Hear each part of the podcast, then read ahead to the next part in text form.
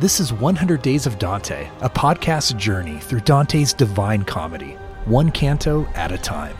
Join us online at 100daysofdante.com. Let's read together.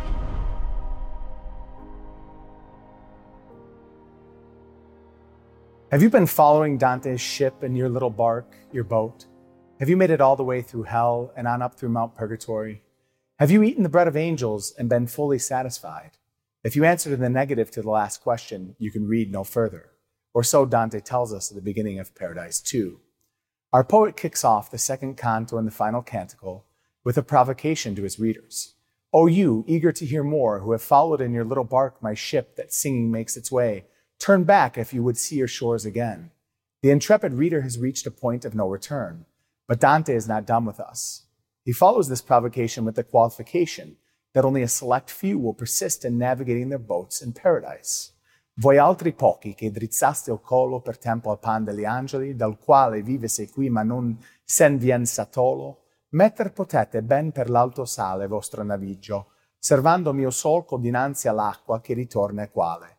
It is only those few who crane their necks in time to reach for angels' bread who may set out, keeping to the furrow that Dante has made with his ship, that is, his poem.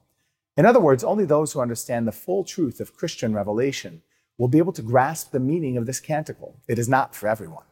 Dante is both playful and severe.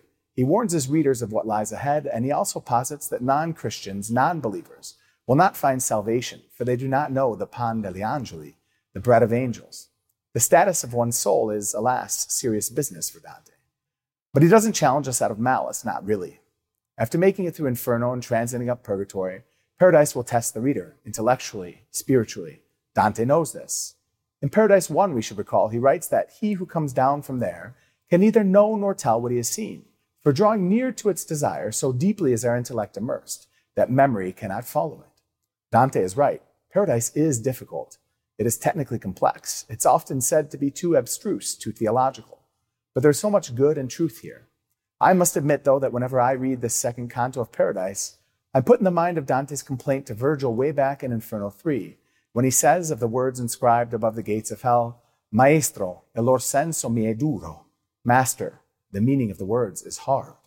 The late American critic Robert Hollander called Paradise 2 perhaps the most labored and unwelcoming of the entire poem. Does that inspire you?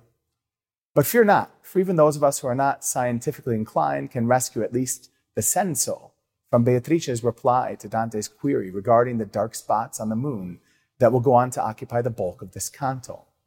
July 16, 1969, astronauts Neil Armstrong and Buzz Aldrin become the first humans to step foot on another celestial body. Or were they? From Paradise 2, Beatrice and Dante, still possessing of a human body, find themselves in the sphere of the moon. Dante, at least in the imagination, is a sort of avant garde Elon Musk, trying to get to space. He gets there, but how did he get there? Time and again in Paradise, we're reminded that Dante's character is not quite ready to put his eyes on God. Though Dante's love for Beatrice is healthy, it's Christian, it still distracts him from the ultimate object of our love, God himself. Dante is, at least here, aware of this. Beatrice is described as she from whom my thoughts could not be kept. Indeed, Dante arrives in the sphere of the moon almost without realizing it, for while Beatrice was gazing upward, he, on the other hand, and I quote, had his gaze fixed on her, verse 22. Beatrice must remind Dante character to direct his grateful mind to God. The greater part of this canto will be taken up by this intensely scientific discussion of the dark spots on the moon. Let's walk through this together. As I said, paradise is not for the faint of heart. First, though, I would like to provide an alternate, hopefully helpful method to reading this canto. One strategy to making your way through the Commedia is to do so vertically, that is, to read same numbered canti in the different canticles Inferno, Purgatory, and Paradise. The most well known of the vertical readings is that of the Sixes, where Dante treats local Florentine politics, national politics, and finally in Paradise, imperial politics. Understanding the intricate architecture of the poem vertically can help to illumine certain themes, even here in this most unwelcoming canto. For example, there is in the second purgatorial canto and in the second canto of Paradise an intensity of focus on the corpo, the body, both human and celestial. In Purgatory 2, Dante meets his old friend, the musician Casella, whom he asks to stay a while and chat. Casella responds to Dante's request, Risposimi, Così come io ti amai nel mortal corpo, così ti amo sciolto. He replied, Even as I loved you in my mortal flesh, so do I love you freed from it. Casella's lack of materiality had been made clear when the two old friends attempted to embrace a few lines earlier. In one of the most poignant tercets of the entire poem, Dante wraps his arms around Casella, only to find that the musician's body is, in a sense, virtual. Three times I clasped my hands behind him, only to find them clasped to my own chest. In Paradise 2, Dante asks Beatrice about the moon with a constellation of words that recalls his conversation with Casella in Purgatory. Io risposi, Madonna, sì devoto come esser posso più, ringrazio lui lo qual da mortal mondo mi ha rimoto. Ma ditemi, che sono i segni bui di questo corpo? I replied, My lady, with absolute devotion, I offer thanks to him who has removed me from the world of death. But tell me, what are the dark spots on this body? Both Purgatory 2 and Paradise 2 then are concerned with materiality. The question of materiality in bodies also brings us back to earlier moments in the Inferno. Think about the astonishment of the shades when they realize that Dante possesses a human body, yet he is in hell.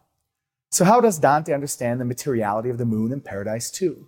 What is the role of this scientifically and philosophically dense canto?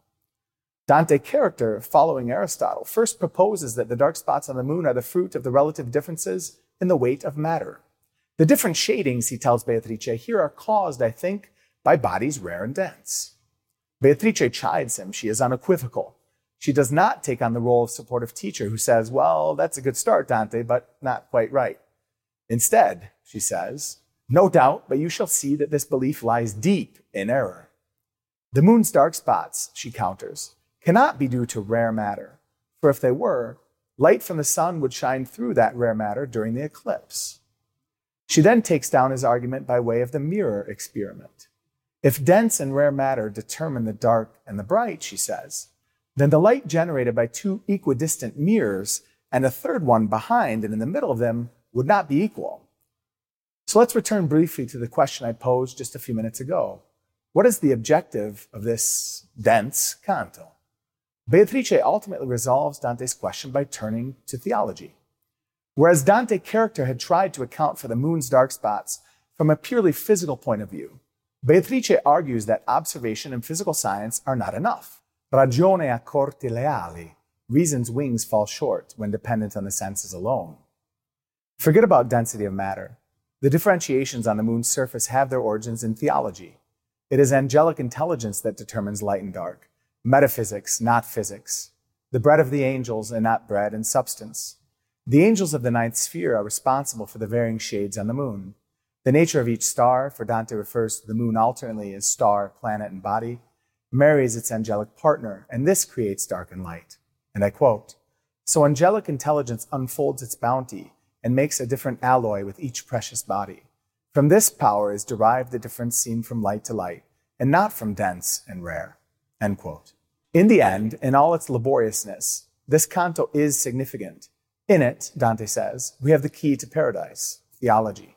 Later, in Paradise 25, Dante will cement this reading key when he calls his epic the Poema Sacro, sacred poem to which heaven and earth have set their hand. After all, as we read in the letter attributed to Dante, written to the patron from Verona, Can Grande della Scala, and I quote, And since the principle or the prime being found, that is God, there is nothing more to be sought, since he is the Alpha and Omega, that is the beginning and the end, as the vision of John calls him. This treatise is ended with God himself, who is blessed throughout the ages. Let's get back in our boats and continue to follow Dante. Thank you for reading Dante's Divine Comedy with us. Continue the journey at 100daysofdante.com. 100 Days of Dante is brought to you by the Baylor University Honors College with support from the Torrey Honors College at Biola University, the Templeton Honors College at Eastern University, the University of Dallas, Whitworth University, and Gonzaga University in Florence.